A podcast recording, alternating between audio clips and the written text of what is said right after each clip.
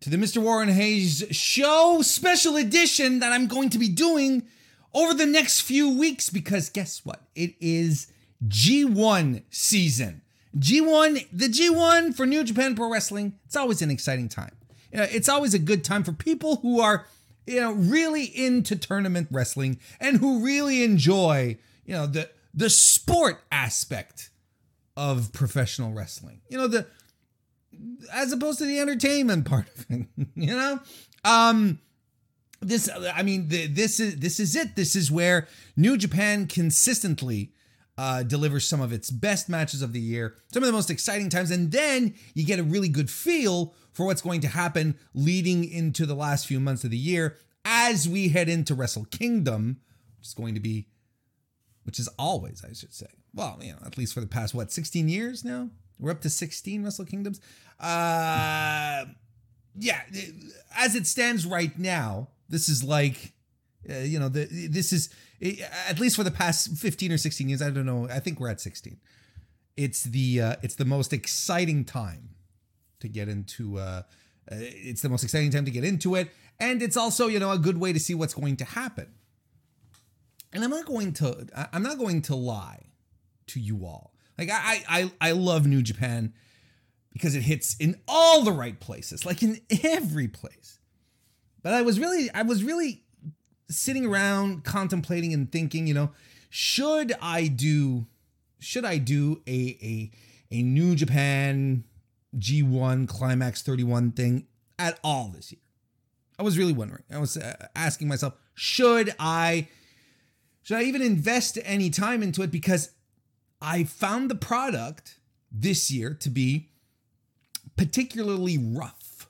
Let's put it that way. I and to no fault of the talent was involved in New Japan.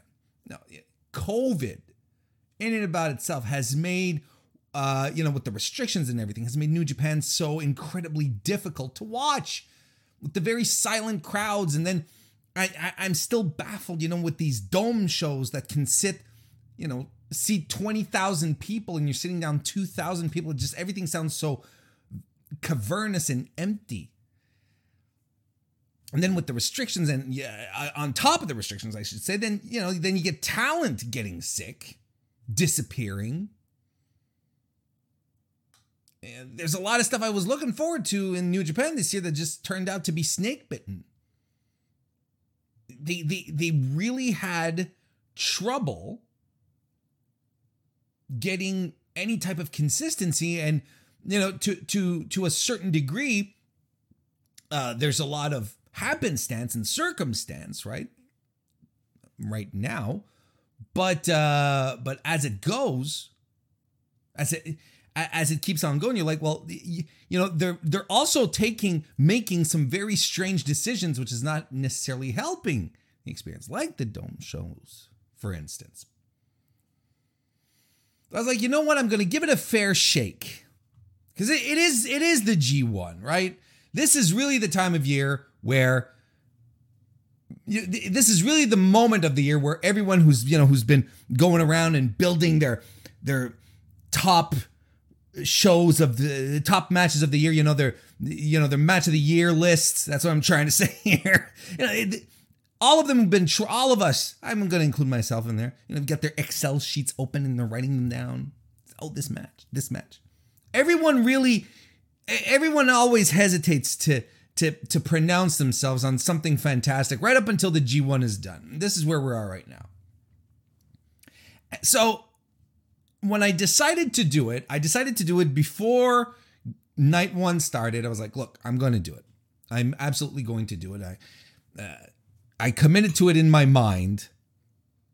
And then I watched night one, block A, night two of block B. And you know what? I, and I'm like, I'm really glad I decided to do it. I'm really glad I decided to do it because uh, straight out the gate, both nights have been extremely, extremely entertaining. Good stuff, good shows, easy watches. And that's always a good, that's a plus right there is you've got about like it's what it's about a a, a three hour chunk of time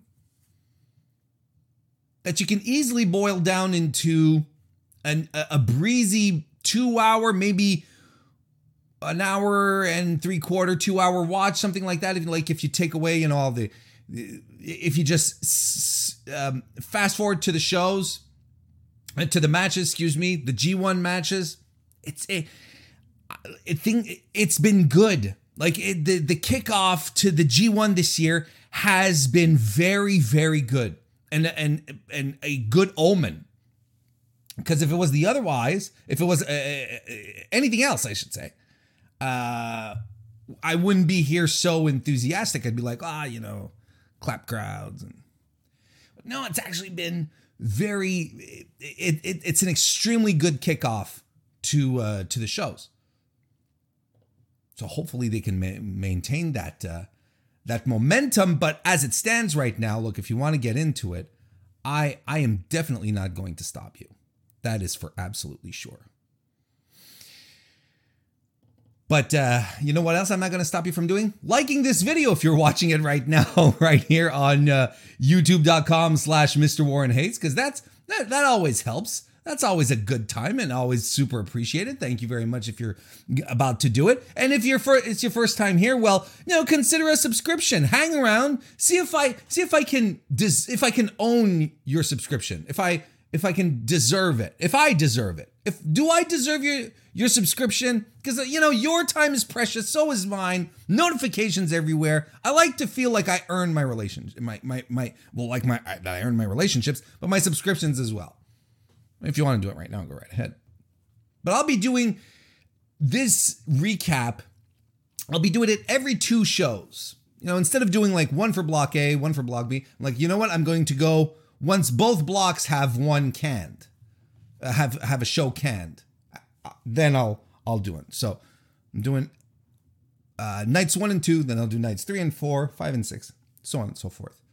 I'm excited. I love the G1 season. It's just New Japan has been rough. It's just been a tough watch. But I really, really love the G1. Eh, and you know, it, it's a weird one if anyone wants to get into New Japan this year, just because the setup and the crowds are so uh, unlike what they used to be. It's it's so unusual. But I hope we can all get together and enjoy it, or at least you know get some uh, get some thoughts, some recaps of the show. Let's go right ahead. Let's start talking about it. Let's let's start with uh, the G1 Climax night third uh, night one. G1 Climax 31. I was going to say night 31. I'm comp- I'm all over the place right now. Maybe I'm more excited to talk about the G1 than I realized. The G1 uh, Block A kicked things off on night one, which was October 18. Just a couple of, just yesterday. I was going to say a couple of days ago. It's just yesterday. Um, arguably the stronger uh, group of the two. This is the one that has most people's attention captivated. Um, this is the one that we're most excited to take a look at and see how things are going. Um, but um, and uh, and with reason. I mean, if you look at the uh, if you look at the uh, at the brackets, which are available, you know, which you can see right here on screen if you're watching this right now on on YouTube.com/slash Mr. Warren Hayes, um, you'll see. Look, we've we've got the likes of Kota Ibushi in this, Tetsuya Naito. We've got uh, Shingo Takagi as well, Zack Sabre Jr. Tommy Ishii. Like it's a it's a it's a big. It's it, it, this one has really the big names. Kenta has a lot of big capable names in here, whereas Block B comes off as a little weaker. Sure, you've got the Tanahashis and Okadas in here. You've got Jeff Cobb, who uh, who is going to be something special. Uh, be sure of that. Um, but yeah, this is definitely going to be something. Uh, this is definitely going to be something unique that we are going to be seeing here today. We got a little confusion issue here, but I wanted to say a big thank you to Nick Wolf for the super chat. Thank you very much. Nick says, "Bring me, bring me back, Warren. Thank you for the recap. Thank you, sir. I'm assuming you haven't been watching, which is understandable. I, like I, I like I said, I can't blame anyone for for not being into watching uh, the G1 this year because it's it's a little it's a little on the rough side. But thank you so much for the super chat. I appreciate it. Hopefully, I can get you back in. Let's get to it. First night of uh of the uh, climax. I, I, I'm and I'm not going to talk about the opening matches just for brevity's sake because I know how I can get. Um, but uh, I, I will say this: show's Sho has been in the openers. He's been fantastic, absolutely fantastic. Great reinvention of our boy Sho, formerly of Roppongi 3K. Absolute gr- brilliant stuff so far. So let's get to it. Um, we got uh, Kota Ibushi opening this up against Yujiro Takahashi, the Tokyo Pimp. And I'm like, as this one starts, I'm like, woof. In front of the in front of the smaller crowds, the silent crowds, Yujiro and Ibushi, I'm like, man, this is gonna this is gonna stink.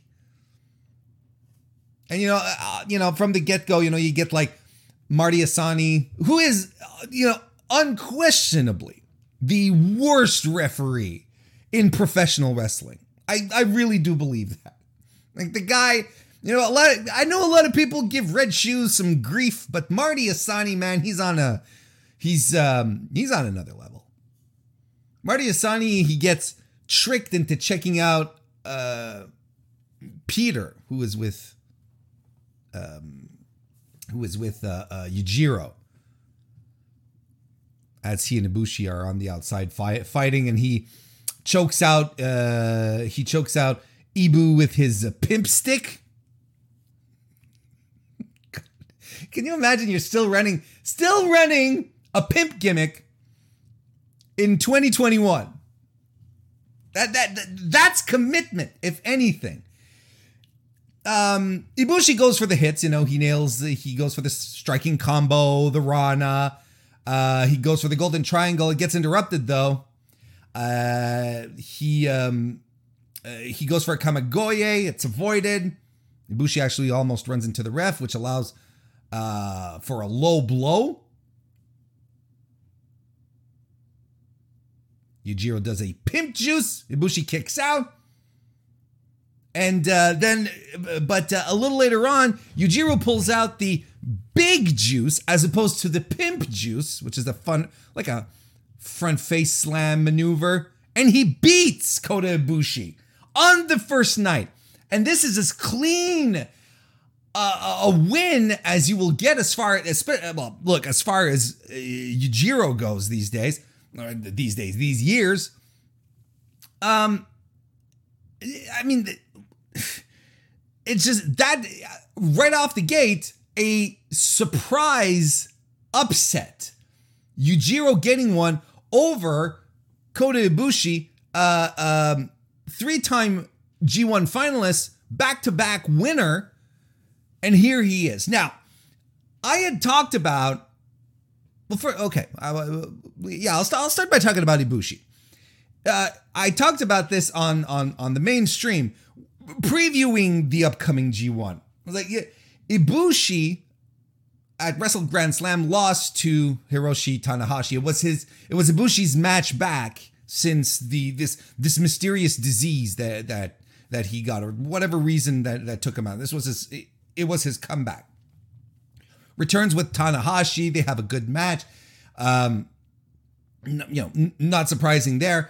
Um, but uh, I, you know, I, I, felt like part of the story of the match that they were telling there was that you know Ibushi maybe wasn't hundred percent, and I feel like this was the story that they were going to lean on going into the G1 in general, saying that Ibushi was is not quite Kota Ibushi. Like he, you know, he he won the world championship, right, or at least the the, the double belts. Uh, immediately lost the IWGP World Heavyweight Championship after being inaugurated, after being presented as its first champion. He loses it on his first defense. He's out sick, some pneumonia or whatever it was. It, it was something serious, that's for sure. And then comes and then comes back, fights Hiroshi Tanahashi, a guy that he's competed against, was friends with, and who Tanahashi was always there to sort of elevate him and saying, now you have to be a god. You remember that whole bit when they were the Golden Aces as a tag team? It's like, I'm going to elevate you so that you become a god. We, are not we, we we're not seeing God Kota Ibushi here. I think the story they're telling here is that is that Ibushi is coming into this G1 unprepared. He's not ready. It's it's not he's it's not this top guy that we're used to. Flip over to Yujiro. Uh, so, uh, so you flip over to this match here and you're like, yeah, for sure. If he's losing to Yujiro out the gate, then hell yeah, there's there's a problem here. Something's not something's not quite right.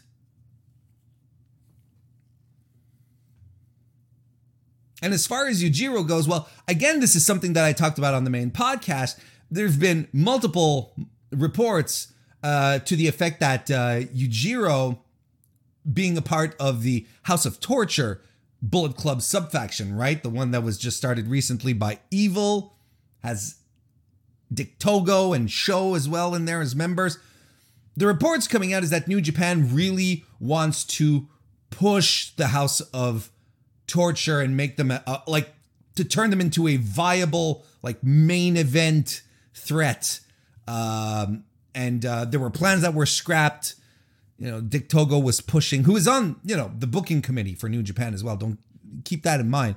Um, he had been pushing for Evil to win the World Championship off of Shingo at Wrestle Grand Slam just to win it, just so that Shingo could win it back a few months later or a couple of weeks later, whatever, like a short reign, just to establish the House of Torture as something. Thankfully, that was vetoed. I, that would have been a shit decision. Um, uh, but um, as it as it stands right here and now, um, in regards to the uh, in regards to what we're doing in the G1 here, they're going to want to push their presence, and I'll probably talk about it a little later when we talk about the Evil match. Uh, but um, I, to a certain degree, again, this is the kind of thing that when you take a step back and you think about it and you look at how New Japan books, you under you look at their patterns. Uh, this was pretty good. Uh, this not pretty good. This made sense, is what I'm trying to say. This made sense in regards to well, uh, how they're going to present Ibushi and the House of Torture stuff. So, is this going to be Yujiro's only win in the G1? Probably not. Because yeah, I definitely can see he, him, and Tanga Loa going either way. Um, and you know, if if you were to ask me, I don't see him when when when you look at the, you know, who's in the block with him. I don't see him defeating uh, Naito or Kenta uh, or Shingo, right? Or even or even Junior, or even Zack Sabre Jr. I'm not quite sure, but you he just defeated Kota Ibushi, so this sort of throws all the pickums in the air, right? It's like no one had picked Yujiro over Ibushi. If you did, it was one of these pickums where you're just gonna go against conventional wisdom from A to Z, right? That's essentially it. This was a fine match. It was all right. No, no. by the way, nothing to uh, nothing to write home about, but um, nothing, absolutely nothing offensive. It was a good opener. Then we had um, the Great-O-Khan going over Tanga Loa here. I like this match. I, I think I felt that this was a match that over delivered that exceeded my expectations. Um, and uh, and I was very pleased about that. You know, because you get what you have here is you have two big, strong guys here that just decide to go at it. There was a good spear by Tanga Loa uh, that he hit on a running Great-O-Khan that you know that couldn't that can't feel good for anyone. Uh, Great-O-Khan eats a great snap suplex on the floor. Tanga Loa just like just put a lot of torque in and was really good. Loa works the arms, hits a spine buster. Great-O-Khan hits a gourd buster. Uh, there's a sliding drop kick to Tanga Loa while he's in a tree of woe, which was also pretty cool.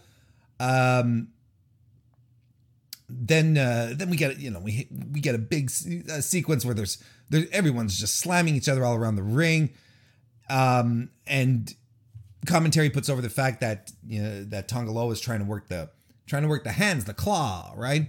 Claws are weird finishers in in wrestling. They they really are. I understand. Like, don't again, don't get me wrong. I understand the the logic behind them. Like, if someone inserts their fingers, you know, into your mouth and start pressing down or up, depending. Yeah, there's a lot of sensitive nerves there, and it hurts like hell. And you, you know, they're tugging down at your at your lower jaw at the same time. No, no, I mean nothing. Of course, it's uncomfortable, but you know, as a spectator sport, as something that you're like, especially in an era where we're used to finishers being spectacular or you know cranking up the the the, the nasty to look really really uh, painful. Claws are weird. I really like.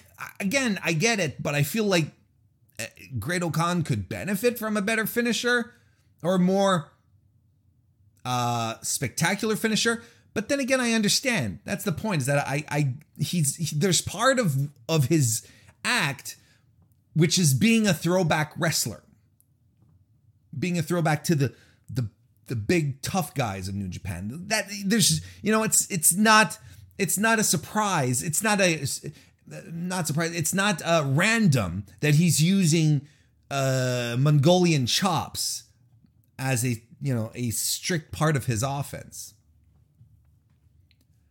Jado gets knocked out awkwardly. He was there, of course, at ringside with uh, with Tanga Loa. Uh,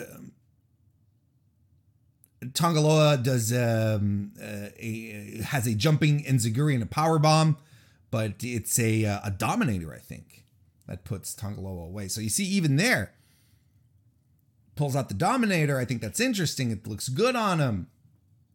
Great-O-Khan gets his first win of the G1, and it will not be his last. And I, I'm excited to see what Tanga Loa is going to do in this in this tournament. He is my gorilla of destiny of choice between he and Tama. And this is something that I would never say to Tama Tonga's face because I am a coward. But I don't think his in ring is that great. However, I find that Loa, over the course of the pandemic, was used a little more in singles matches. And uh, I was surprised at how uh, at how good he was in the singles role. Pulled up a couple of good matches. Um, I'm excited to see how this goes moving forward for him. I think this, like, he could potentially have a breakout moment in this tournament. So I'm excited for that. But as it stands, he has zero points. Well, I mean, it's just the first first show, right? And Toru Yano defeated uh Yano? Yano. What the hell am I talking about? Toru Yano defeated Kenta. To- Yano back in his Sublime Master Thief gear. He uh he dyed his hair back. You know, there's no more hardcore uh violent um uh uh, uh Toru Yano now where he's back back to his goofy self hawking all of his products. I loved how his entrance was all about, you know, the is all about everything that he's hawking, that he's a spokesperson of, his cookbook, whatever. And then Kenta comes out with his own uh, uh, custom introduction, which he gives to the ring announcer, and he reads it off. And uh, and you know, a lot of it was phony, especially you know, uplifting his his um his high school or or college uh, uh, uh, uh, sports accomplishments. That was pretty funny. I liked here how Kenta really leaned into the nonsense, right? That, you, you got to appreciate that. I thought that was a lot of fun. But I'll tell you one thing. I'm pretty sure. You see Kenta arrive, you look at him, and I'm like, this dude, I don't think he's looked this good since bumping into New Japan. Is it, what is it now? Two years at this point? I honestly don't think he's been in that good a shape. Like he is in G1 shape. There's a couple of guys here where I, where I sort of like, oh, they uh, put in a little extra work here. They're okay. They're ready. Kenta looks great. Like honestly, I don't I don't remember how he's looked. He hasn't looked that good in a a whole while. He didn't look this good in his uh, NXT run. Absolutely. And 205 live. Um and I mean, look, it was the Yano match. So the Yano match is is what it is. It, you know, it's a it, it it's a it's a palate cleanser. It's a little something different. It gives a night off to whoever they're wrestling. You know, referee. You know, pats down Yano to Kenta's insistence and finds tape. But then Yano's like, "Yeah, pat pat that bastard down while you're at it." And referee pats him down and he finds tape on Kenta. Kenta goes for the stall to get under Yano's skin here, and uh, Yano is so fed up because he, you know, because all all Kenta's doing is is stalling. He's like, I'm, he threatens to leave the match. He starts walking up the ramp. Like, I'm done. But then they eventually Kenta, uh, he, Kenta and he, they they actually could. They, there is a match. Don't worry. They fight up the ramp. Um, there's a roll of tape that's hidden up there, and uh, threatening to uh to end the match like their G1 match last year, but this time it's Kenta who taped Yano to the uh to the set rigging. And I mean, you know, you get the exposed turnbuckles, ref gets knocked down. There's tape, more and more tape. Look, um the the match comes to an end. Like I'll just wrap it up. The match comes to an end when um uh, while the ref is distracted, Yano is able to get a pair of low blows in, and that allows him to do an inside cradle to get the win on Kenta. Look, I like Yano matches because I like Toru Yano. I think he's, I still think he's my spirit animal, and I enjoy, I enjoy the type of comedy wrestling that he brings. I enjoyed this because Kenta isn't uh, too serious to not get involved in it. I liked it. If but this this is the kind of thing where you're like, if you're not into comedy matches, if you're not into Yano matches, you you're not gonna like this. You're not. You just might as well skip it. But for what it was, I thought it was fine. Then we get into the nitty gritty of all of this uh, great show. Uh, Zack Sabre Jr. defeating Tetsuya Naito for his own two points here. Naito and Junior Sabre, Junior Sabre it reminds me of the band Junior Senior. Anyone remember that? Everybody, feel the beat and move your body. Oh, oh yeah, whatever. Naito, they have wonderful chemistry. Is what I'm trying to say to both of them. Uh, and uh, I like it because this is the kind of match that Naito has to pull out his ground game. Uh, he tries to he tries to to to one up our boy our boy Zack here on the on the grappling front, but he just can't. I mean, come on, let, let's get real here. Sabre has this great sequence. I think it's pretty early on in the match where he interrupts the combinacion cabron with a cravat. Naito sort of drags him down, but uh, to to drag uh, drags him to get out of it, but Sabre holds on and he hits a great suplex, immediately followed by a basement dropkick and it fired him up. Um, not something you really see all that often out of Sabre, this type of combination, but it was great. Um, and it and it was great because it's one of these it's one of these Zack Sabre Jr. matches where he gets really intense and he cranks it up. It's his tournament game that's on. Zack Sabre Jr. is he's a he's a term he he's a tournament he's a tournament wrestler is what I'm trying to say. But he really is um, Why is it? Uh, no. Oh, that's right. It's over here. Trying to pull up a note here, and it's not. It's not delivering for me. There we go. Look, I mean, he's no slouch in the G1 because he's averaged 10 points in his in his or at least his four previous G1s. This is his fifth. Um and right now in the block, uh, his 10 point average is the third highest in the block between Tetsuya Naito, who's at 12, and Kota Ibushi, was at 11.6. Um, and of course, he's a uh, he's a New Japan Cup winner. Like, look, tournament Sabre is here for us, and uh, we're here to enjoy it. This was a lot of fun. Um, there's um he, he hits at some point a dragon suplex on Naito that looks like it looked like Naito landed on the crown of his head. Um, at some point, he avoids a Destino and wraps a body scissors around him while bending the legs. Then he starts cranking Naito's knee. But then Naito plants a big DDT to avoid any more damage out of this. Um, and there's also another great sequence where uh, Junior hits a sunset power bomb. Naito kicks out, but Sabre holds on to the legs, then wraps him over into a grapevine, which was fantastic. Um, you know, Naito tries a desperation Destino, hits it, but he can't cover because he's just been mangled by Sabre so hard.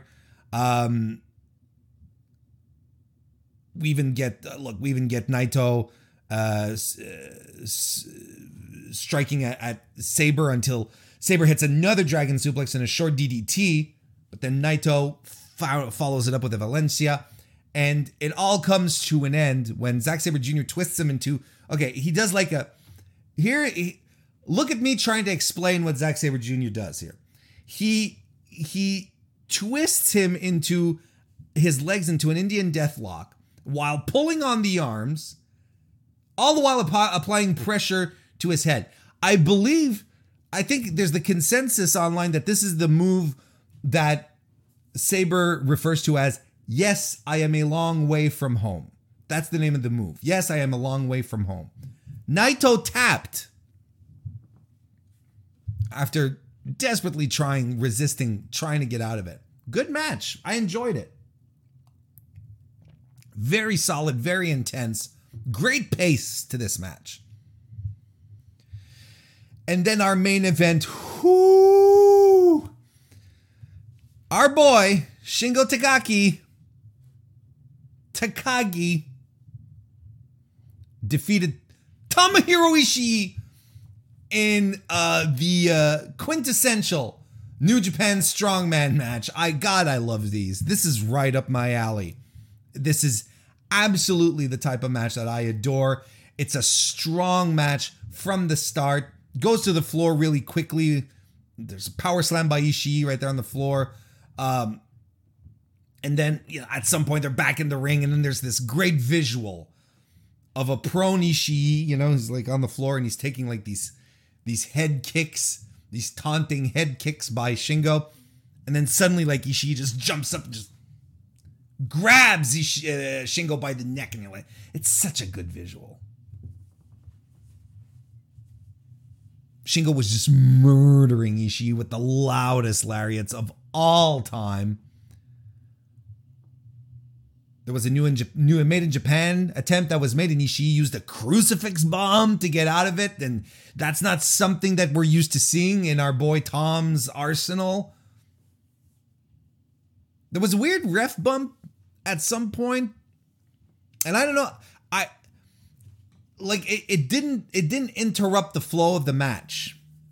Like it didn't it, like nothing happened. No one tried to get one over another guy. Like there was nothing. Like you know, Shingo sort of stumbled onto Red Shoes. Now I don't know if Red Shoes decided if this was an accident, and you know, like I said, Shingo tumbles over onto Red Shoes, and then Red Shoes, you know, sort of like, oh, uh, oh, and, and sort of takes the bump because he's a professional. Because he he recuperated, like he sold the move, but he got back on his feet fairly early to not miss anything else in the match. So, you know, if that was the case, I appreciated it. They put it in to show that despite the fact that there was a ref bump and that the guys had an opening to do shenanigans, that neither of them did it, and they just you know, it basically didn't change anything. That's another good that that's a good little detail to add. Otherwise, I'm like, it's weird. Because we're we're so used to seeing ref bumps uh, play a detrimental part in the outcome of a match where it happens here and we're like, oh, nothing happened? Uh, how how droll kind of thing.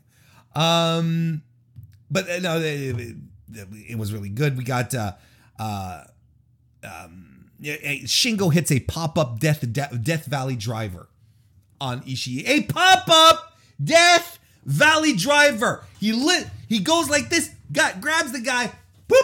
Pops him into the air. Then gets him on his shoulders. And then, I mean, come on. She had all sorts of counters for the last of the dragon throughout the match, but Shingo puts him away after a pumping bomber. More brutality than the last of the dragon. I mean, this was fantastic. Just two guys beating the hell out of each other on a high level. Shingo Takagi, one of the best wrestlers in the world. Tommy Ishii, we've been saying this for years. He's he is consistently the G1 MVP. And he's again uh, uh, proving his uh, his worth here again t- uh, today. I, I did block one of uh, the G1. I'm excited for this. I'm excited to see what happens next for both of these guys. I'm really, really excited. This was a really good show. This was a really good show, everyone. You should definitely take uh, take the time to. And you know what? Here's the thing: is like, like the only thing that is skippable is Kenta and Yano. But I would argue that you skip it if you're really not into that kind of stuff. Like if you're really, really not into that kind of stuff. Because if you are, this was great. It was a lot of fun. And I'll tell you, Shingo versus Ishii, I would even go as far as to say, sort of go out of your way to see it. I th- this was a tremendous match. It was a tremendous match. And if you felt like New Japan has been hasn't been quite up to snuff, hasn't been like at the, you know, the tippy top that you usually expect it to be at. I think this is this is one that will uh reconcile your love or give you hope. Because this was, like I said, quintessential, quintessential New Japan strong man just beating the tar out of each other match. Loved it. Let's go on to night two started off with a match that I was um, dreading. I'm not going to lie. Evil Yoshi versus Yoshi hyphen Hashi. Um, and like I was talking about earlier, right? I was fully expecting this one to be, you know, a match where Dick Togo and the booking committee were going to lean really, really hard into trying to get Evil and the House of Torture over as bad guys. So I was like, this is just going to be a ridiculous series of interference and shenanigans. Turns out I was kind of right, but not as not as bad as I expected. And Yoshihashi, look, you guys know my thoughts on Yoshihashi. I think he's I think he's a very competent professional wrestler. I think he has his his main trouble is that he doesn't connect with the audience. The boy has about of, as much charisma as this mug, right? I would even argue that the mug, because of the little uh, H monogram here, has more charisma than Yoshi hyphen Hashi. But here to but the thing is, is that when we saw it at the G1 last year, where Yoshihashi had a fantastic performance, even though he was uh, he he was um, well, not a lot annihilated. He well, yeah, he wasn't annihilated. Well, he didn't score any points, right? It isn't he didn't he finish with zero last year? Or he finished with four. He got two wins last year. Good for him. Uh, didn't quite start off. Didn't start off quite the same way this year as he lost to Evil. Um, but uh, okay, so he worked really, really hard. They both did. Even Evil yeah, put some back into it and was like, oh, okay. Was he talking to his uh, work rate wife? She was saying, you got to up your work rate, work rate husband.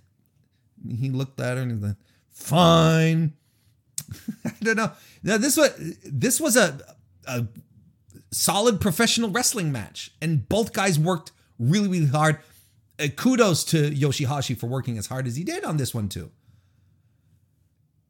Now early up, we get shenanigans from Dick Togo, like really early in the match where he tries to trip up Yoshihashi, and I'm like, ah, here we go, here we go, and and we do get we do get uh, a lot of these things. You know, you get eye rakes by evil. You know, the, the, your typical heel stuff, right?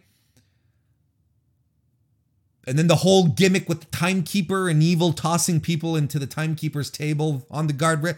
Hard enough so that the guardrail will topple over the timekeeper's table onto the timekeeper. They're keeping that gimmick going. Even does a he so he beats up Yoshihashi there on the floor, even gets a sharpshooter on there. What does he call it? The darkness scorpion or the is that or the shadow scorpion? I kind of laughed when I heard the name. I was like, nah. Uh, it, you know, it's bad enough right now that there is a division in the world of wrestling as to whether to call the move a sharpshooter or a scorpion deathlock. Our boy Evil can decide to call it the the the the dark scorpion or the Shadow Scorpion. I don't remember, but it was something. It was something like that has to do with you know darkness and and evil. I was like, no, we're not throwing. We're not throwing a third one into this one into this this this already uh, tiresome discussion. Um, he um he beats uh that's he so basically you know he was trying to get the count out win but Yoshihashi beat the the count Yoshihashi even kicks out of darkness falls counters from out of everything is evil into the butterfly lock. The most terrifying move in all of professional wrestling. I've been told by wrestlers that when applied properly, and I'm not going to say who I spoke with about this, but we did have a, a bit of a jest. And this isn't recent, right? It's you know, so if applied properly, the butterfly lock is a proper stretch for a wrestler. It's one where you go, "Oh, okay, this hurts." But then when I count it, when I counted, I say, "Well, what about Yoshihashi's butterfly lock?" And they're like, "No, he doesn't. He doesn't do it right." Because he doesn't. The trick. I'm not. Good. I feel like I, I feel like I talk about the butterfly lock in depth every time I'm not going to do it this time. Yoshihashi has a big comeback sequence where he fights off Togo. There's some ref interference. He's really he's really fired up. Uh, Dick Togo gets in the ring again, distracts Evil as he get as he gets rolled up for the visual pin for the audience. It's like, oh, Yoshihashi just defeated Evil, but then that leads to a low blow. Everything it's Evil, and it's done. Evil wins. Uh, it's all about establishing House of Torture, right? This is what it was for. Yoshihashi out the gate here. Your job was to make sure that you could to show that you can beat evil, but that evil has Dick Togo in his corner, and it's just going to be ridiculous the whole way through.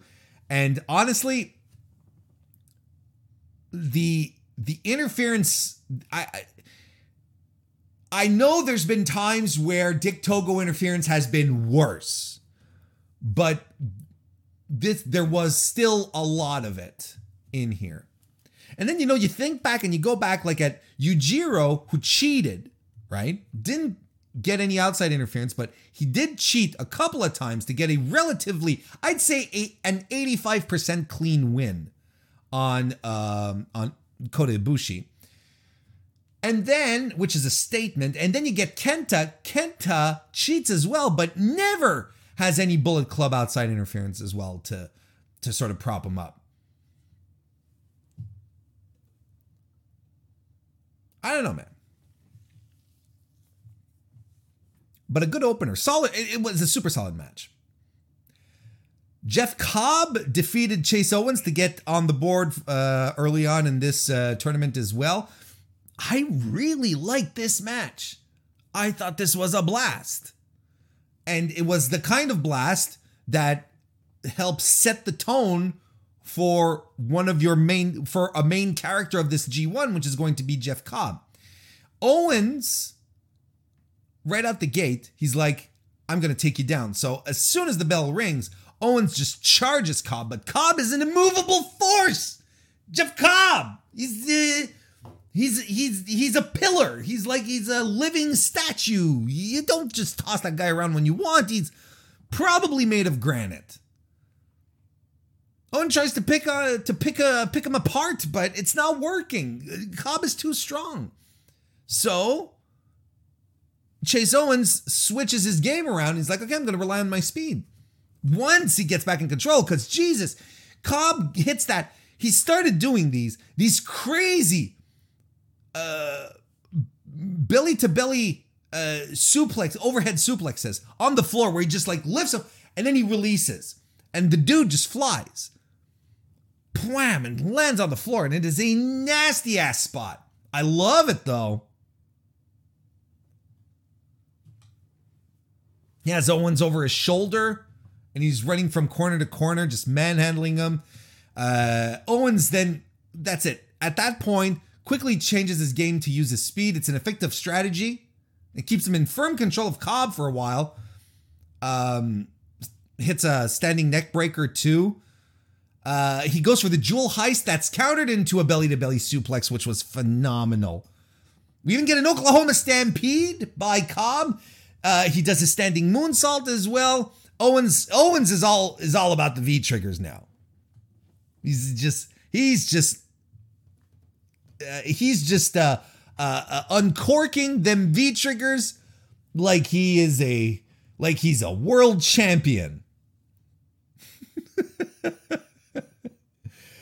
Owens he actually hits a V trigger followed by a jewel he's heist. Excuse me. Cobb kicks out of him. Uh, but it's a huge elbow followed by a kick that leads into a tour of the islands. That gets the win for Cobb here. Owens is done. Solid match. Really, really solid match. And like I said, this is the kind of match that helps establish one of the key players of Block B, just like they did with Evil in in in uh, uh, at the start of the uh, at the start of the uh, the the evening, or like they did with Kota Ibushi, but on the flip side, right? Saying, okay, Kota Ibushi is going. This is the story we're telling with him. He might not be ready. Great-O-Khan establishing him as a as a character, as a major player in this tournament as well. Like these are these are the tales that they're starting to tell here. Jeff Cobb, if you have put Jeff Cobb high in your uh, in your pickums, wherever you decided to make them. Perhaps you made them on the uh, Mr. Warren Hayes show. Uh, perhaps you've made them on the Mr. Warren Hayes show Discord, which is awesome if you did. Um, I think you're going to be well served. I think you're going to be very well served. Um, this is uh, Cobb's third, and he has ended both of his previous G1s with eight points. I think he's going to score. I think he's going to be in double digits easily this year. I think he's going to be in a spoiler position on top of that. Because let's not forget, on the last night of the G1, he is scheduled to fight Kazuchika Okada. I'm going to get to Okada in a minute. Uh, and and what I think is what I think is being drawn up for our our boy Kazu. I think um, I, I, I sincerely think that Cobb here is going to be uh, is going to do really really good, and he is going to uh, he's going to he's going to soar in this G1, probably even higher than um, probably even higher than in other circumstances. Here's some, and here's a cool stat. He has never fought Hiroshi Tanahashi, of course, in the G1. Of course. He's going to have first time matches with Tanahashi, Sanada, Tama Tonga, Yoshihashi. I it's pretty dope.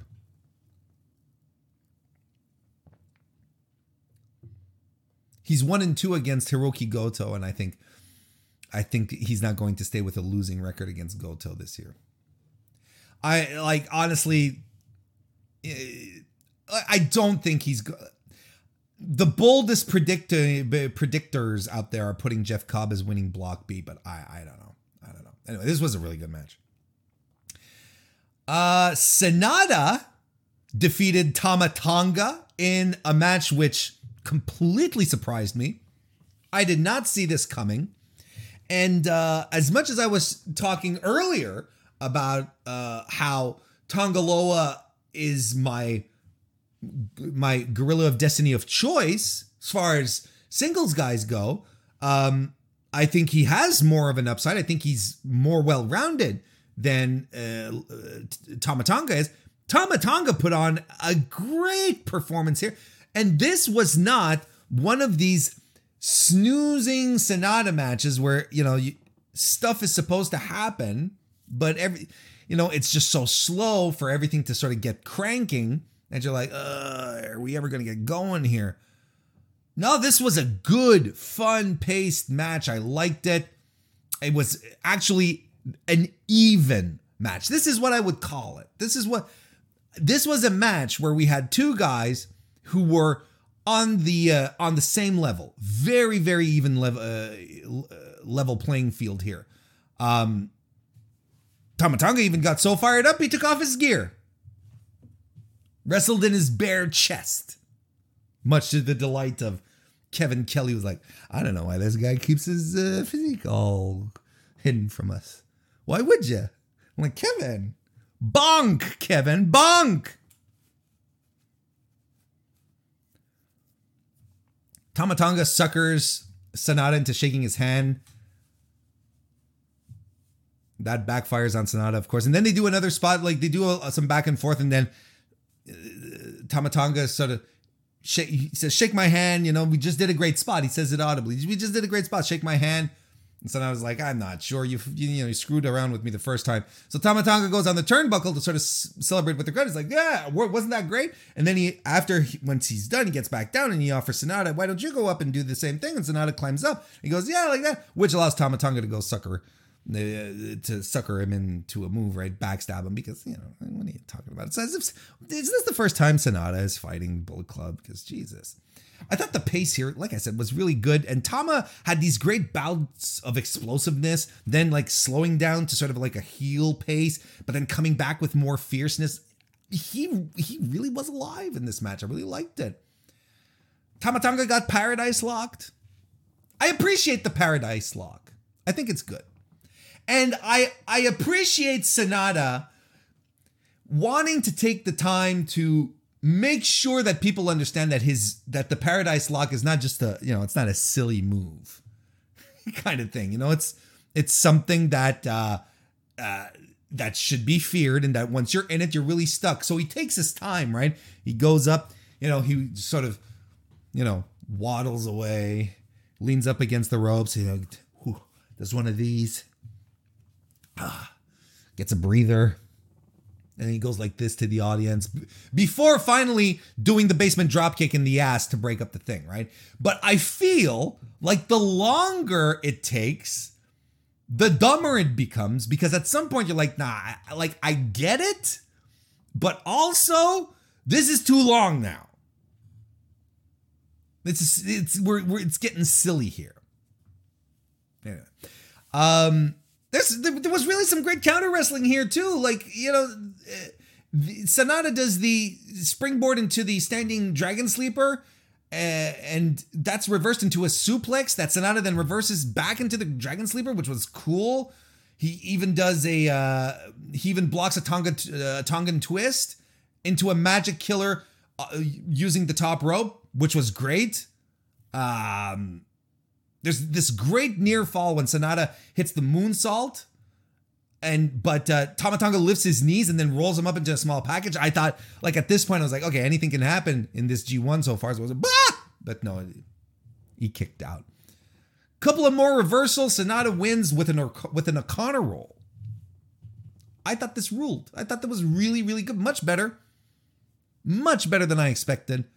Um, and it's a good, like I said, good early showing for Tama Tonga who ends up looking really strong. Because the thing, like I said, this was a match where both guys were on even footing.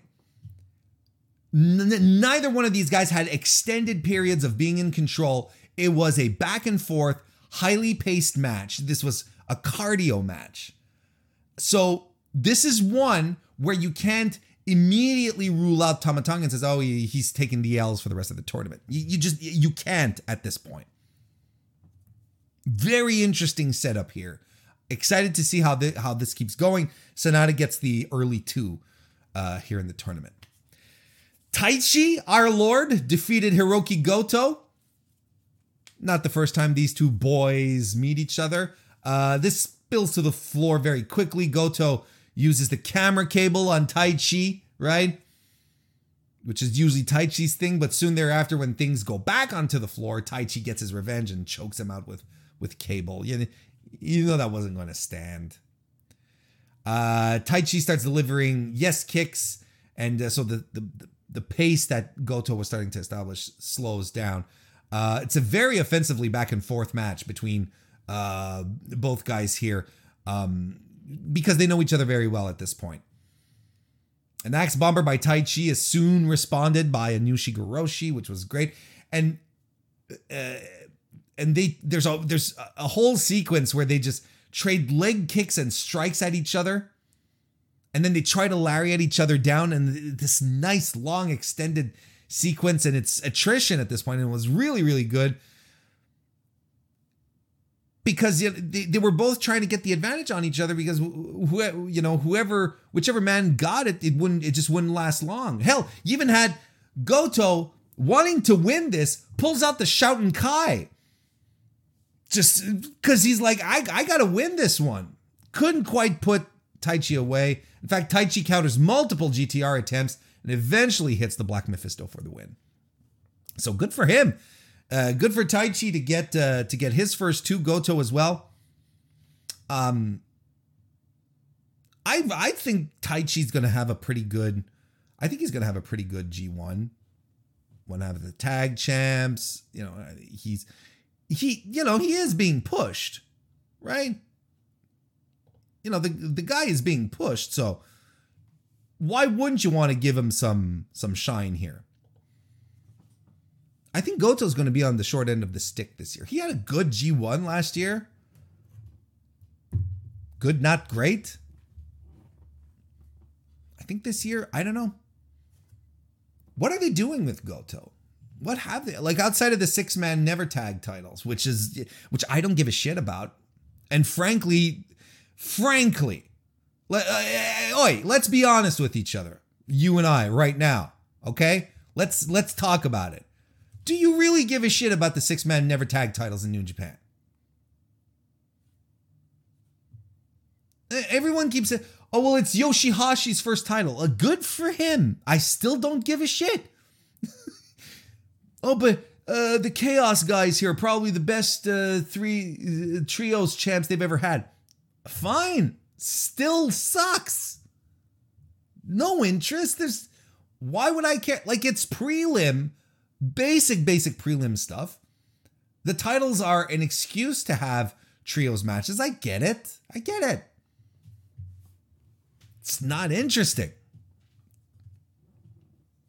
Like honestly, there's nothing that can get me there there you'd have to really shift the balance as to who is owning the trios titles for it to really become interesting or turn them into like legitimate like faction warfare titles you know between chaos and the bullet club and suzuki-gun and the united empire who by the way just today at rev pro they added aussie open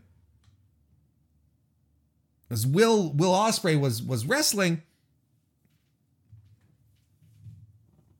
Aussie Open ran in. They tried to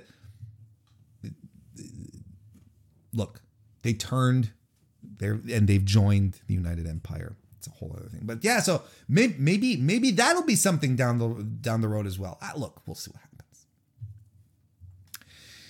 I'm going off track with the six man tags, but the um, this was a very strong match again, a very very very very good match, which I recommend highly.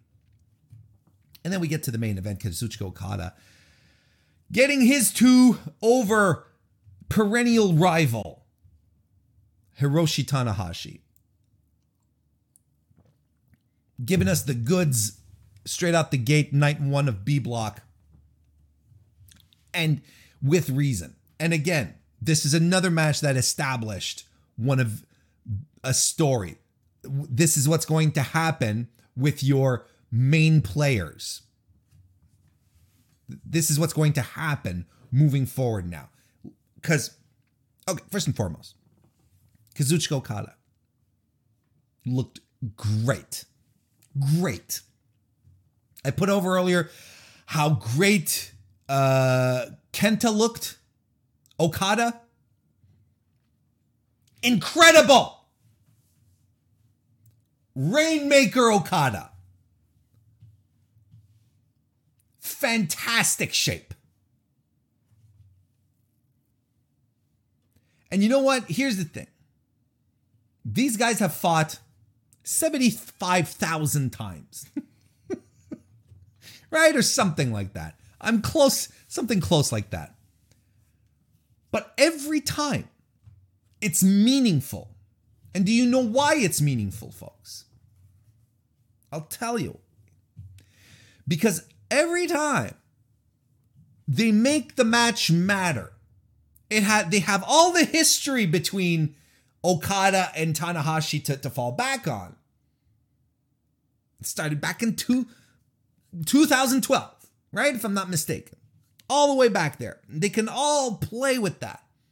And then on top of that, you have the phenomenal job that Kevin Kelly and Chris Charlton are doing to put over the history, just to make sure that you are playing along. These guys fill you in on everything. They make you feel like this match is important. It's not by grabbing a microphone and saying, big night fee, big match feel tonight. That's not how you make a match feel big. You make a match feel big by investing into it, by making it matter, not just by saying, oh, there's a big, big match feel tonight. Those are just words. They're words until the feeling is actually there. And this happened again. Some fantastic stuff.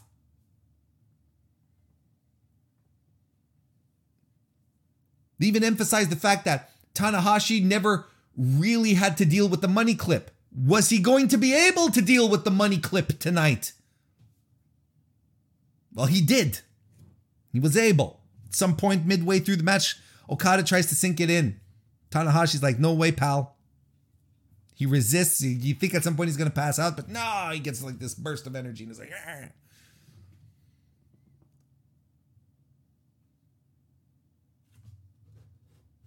some back and forth gut wrenches between them both, which was really cool. Ends up with Okada hitting a tombstone.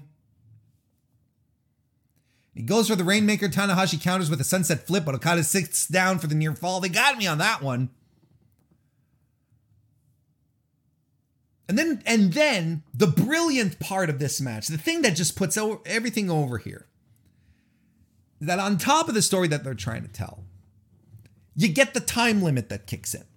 Then you start hearing that 5 minutes to the end. I'm like, "Oh shit. Are we going to have a draw? Are we going to the draw?" So on top of this, on top of this, we might just go to a draw here. And here's something important that we need to underscore here. Because here's part of the stories that we're telling here. Kazuchika Okada, for the better part of a year to 18 months, his story was like, is he done? Is Kazuchika Okada done? Is he no longer the Rainmaker? Is he no longer the greatest IWGP champion of all time? Like, eh, is it time for him to to just like fade out into the sunset? Because he was having unspectacular matches in very weird conditions, wasn't seemed disinterested, didn't put in the work. Like, well, maybe he's done. That was the story, right? A lot of people thought that that was legit, just about as legit as the fact that he was wrestling with a fucking back, a hernia. Jesus Christ, people. and I remember reading the reports and I was like, there's no way he's wrestling with a hernia. Like, I know people who have had hernias and couldn't even fucking sit up. And we're talking like, not these excruciating, like, not a slip disc, just a, a hernia fucking hurts people. There's no way he was going around the ring doing fucking uh, drop kicks with a back hernia.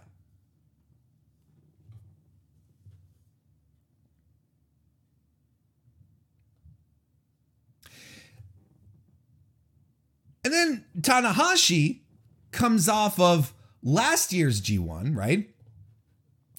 Tanahashi's uh um let me see here. Tanahashi's points average is 11. Okay, that's his it 11 point average over the last 5 tournaments. It's the second highest average points per tournament behind whom? Kazuchika Okada at 12.6. So, and last year, Hiroshi Tanahashi arguably had one of the worst G1 outings he's had in a while. Eight points. Only won four matches last year. So he himself is coming into this G1 with maybe a little something to prove. Sure, he comes in US champion, that's fine. But maybe he's like, yeah, you know what? I've got a bit of history that I need to erase. I need to. I'm. If I'm still the ace of New Japan, this should be a cakewalk here. I should be going through this. Whereas Kazuchika Okada is like, I've got to prove something, right? And he just lost a match to Jeff Cobb not that long ago, just a couple of weeks ago, right? So the question that we all had is is this is this our is this our man? Is this Okada? Is this our Okada? On, and on top of those stories, you get the five minute warning. You get the time that starts playing against it. You get commentary who starts getting a little antsy about it as well. You get uh, Tanahashi, uh, Ta- uh, Tanahashi, Tanahashi reversing a rainmaker into an inside cradle for a really close near fall. As we hit the two minute warning, he hits a dragon suplex with the bridge for so Okada's shoulders are on the mat. Okada kicks out at one. At one. I'm like motherfucker. And I'm I am up on my feet. Legit. You know what else? I forgot to mention it. You know what else got me up on my feet watching the G1 this weekend? When Tomohiro Ishii and Shingo were dropping each other, doing uh, back body drivers on each other. Like, and I was like, and they were popping right back up. I got up out of my seat twice watching this tournament this weekend.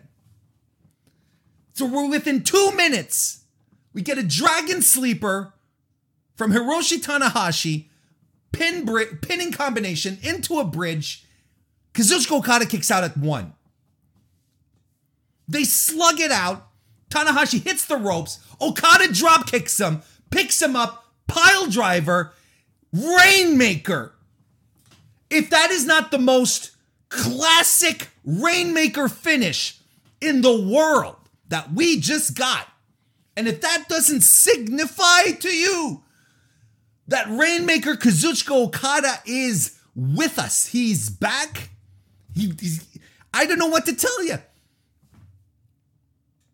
And that's what they wanted to establish. Is that we're not getting a half-assed Kazuchika Okada this year. You know what, folks? Here is my bold ass prediction. Kazuchika Okada is not losing a single match in the block. I already called my prediction was for him winning the block, but after seeing his match with Tanahashi, seeing what he did in that match, I swear, we're, he is, uh, it goes beyond just winning the block. He is not losing a single match. He's going all the way. And why wouldn't you? Why would you not turn right around, head into Wrestle Kingdom, and be like, look, we're, we're just gonna use we're gonna use our top guys. We're just gonna use our top guys. The Gaijin are all, aside from a handful of them, they're all over in North America. They're doing other uh, other things. They're fed up. They're happy right now. They're happy. Let them do their thing. The Jay Whites, the uh, Jay White and, and and Juice, Dave Finlay, they're fine. So we'll turn to our guys here. We'll turn. We'll look inward, and we'll use we'll use the the the, the value, the, the the wrestlers that have the true significant value. Because I know this is what New Japan is banking on. They're hoping that by the time Wrestle Kingdom comes around, restrictions have been lifted and they can pack houses. Kazuchika Okada is a draw. And I know this is the kind of discussion that goes completely off the rails when you start talking about who is a draw in pro wrestling. I would dare anyone to prove the opposite in regards to Kazuchika Okada. He is a proven box office draw, he is a money guy. Anyone else, I think we can have proper discussion, some arguments. But people will pay money to see one of the greatest of all time wrestle. Why wouldn't you pin your hopes on him? Why wouldn't you drive him straight, straight to Wrestle Kingdom? Touch wood, okay? Let's hope that everything, let's hope that no one else starts falling to the wayside you know, that we start losing more people because of COVID, because of these goddamn restrictions, because Japan can't get their fucking act together and roll out the vaccine properly. Let's just hope that it, let's just hope that everything can stay on this path. It feels like they have contingency plans set up, that they're ready to react if something were to go wrong. But this match here, Let's let's come back right now. This match here ruled. And it is look, it's not fuck. I'm trying to think of the Wrestle Kingdom where it happened. Ah. Uh, the one where they worked the legs. That that like the, the Okada Tanahashi match where they worked the legs. I can't remember for the life of me which one it was. I'm sorry. Um, but that match is like considered like the greatest one, right? Like that's the tippy top epitome of Okada Tanahashi matches. It's not their it's not their greatest match that they had last night. But it is one it is one of the good ones. It's better than when was the last time they had a really bad one or a, not a, not a great one? I don't know. I don't look. It doesn't matter. It was a good match.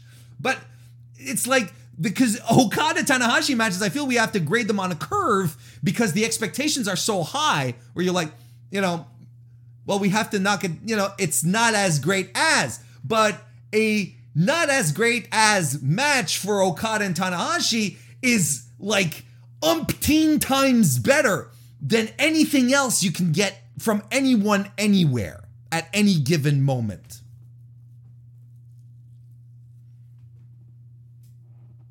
Want to say hello to Frets and Mister Mister Frets and Evan in the chat who are trying to figure out which Wrestle Kingdom. I like. I honestly don't remember which one it was. I remember the match, but I don't remember which Wrestle Kingdom it was. I apologize. I'm terrible with pay per view names and numbers and shit like that. I really am. Um. And and so the so the wild part here is that we end up with this tournament kicking off with Kazuchika Okada like in his final form mode. You know, it's like this is the guy who carried that belt for such a long time who was like this is who we got. This is this is exactly the guy we got. And the minute he took off his robe, this is how everyone should have seen is like, oh shit, okay, he's going to destroy everything moving forward. Because this was it.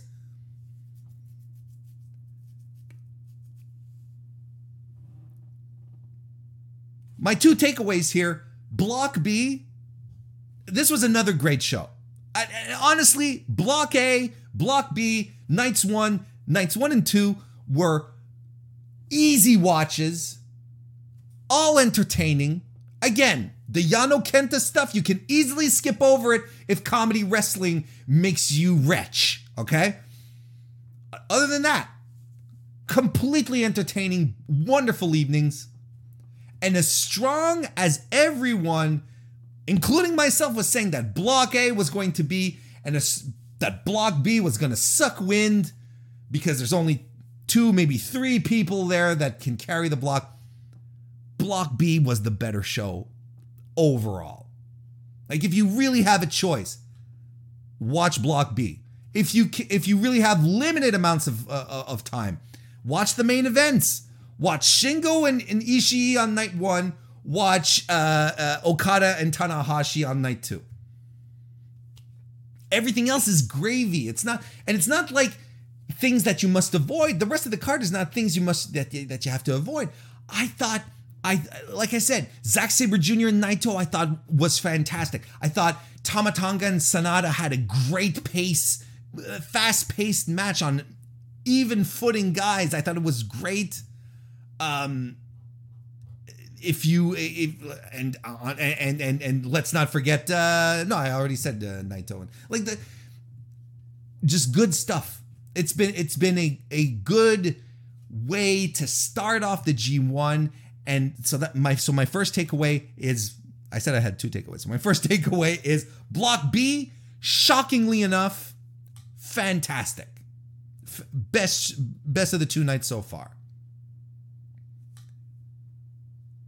And you've got two incredibly great matches uh, in the two main events. Absolutely fantastic. My second takeaway I'm excited to watch the rest of the G1. As I said at the start, I was a little apprehensive coming into it because of the state of New Japan right now, which is which is half and half their fault and not. But I'm excited for the rest now. Now I, I'm invested. They got me. They got me because they have world class talent who can tell amazing in ring stories and who can perform and who have the work rate to back it up. It's just, it's New Japan. It's just New Japan.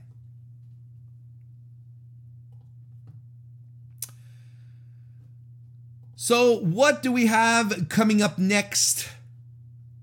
Uh, the next two nights that we have set up here are going to be on Thursday, September 23rd, and Friday, September 24th. So, in a little less than a week from when we're recording right now, we are going to have Toru Yano, it's uh, uh, Block A to begin with Toru Yano versus Great-O-Khan, Kenta versus Yujiro Takahashi, the Tokyo Pimp. Tetsuya Naito versus Tanga Loa, Kota Ibushi versus Tomohiro Ishii, and Shingo Takagi versus Takagi, Jesus, Warren, versus Zack Sabre Jr. On September 24th, Block B is going to be uh, Hiroshi Tanahashi versus Hiroki Goto, Tama Tonga versus Chase Owens, Yoshihashi versus Jeff Cobb, Sanada versus Taichi, and Kazuchika Okada versus Evil. I'm really invested in Block B now. I'm super excited about Block B. I think there's a lot of great parts here. Uh, and with Block A too, it's just Block B was so much of a detriment. How do I see this? Why don't I shoot out a couple of predictions real fast? Uh, uh, let's go back to Thursday, Block A.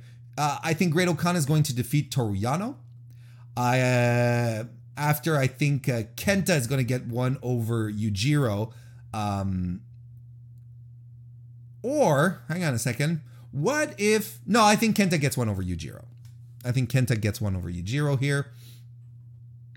Um, Naito should defeat Tanga Loa.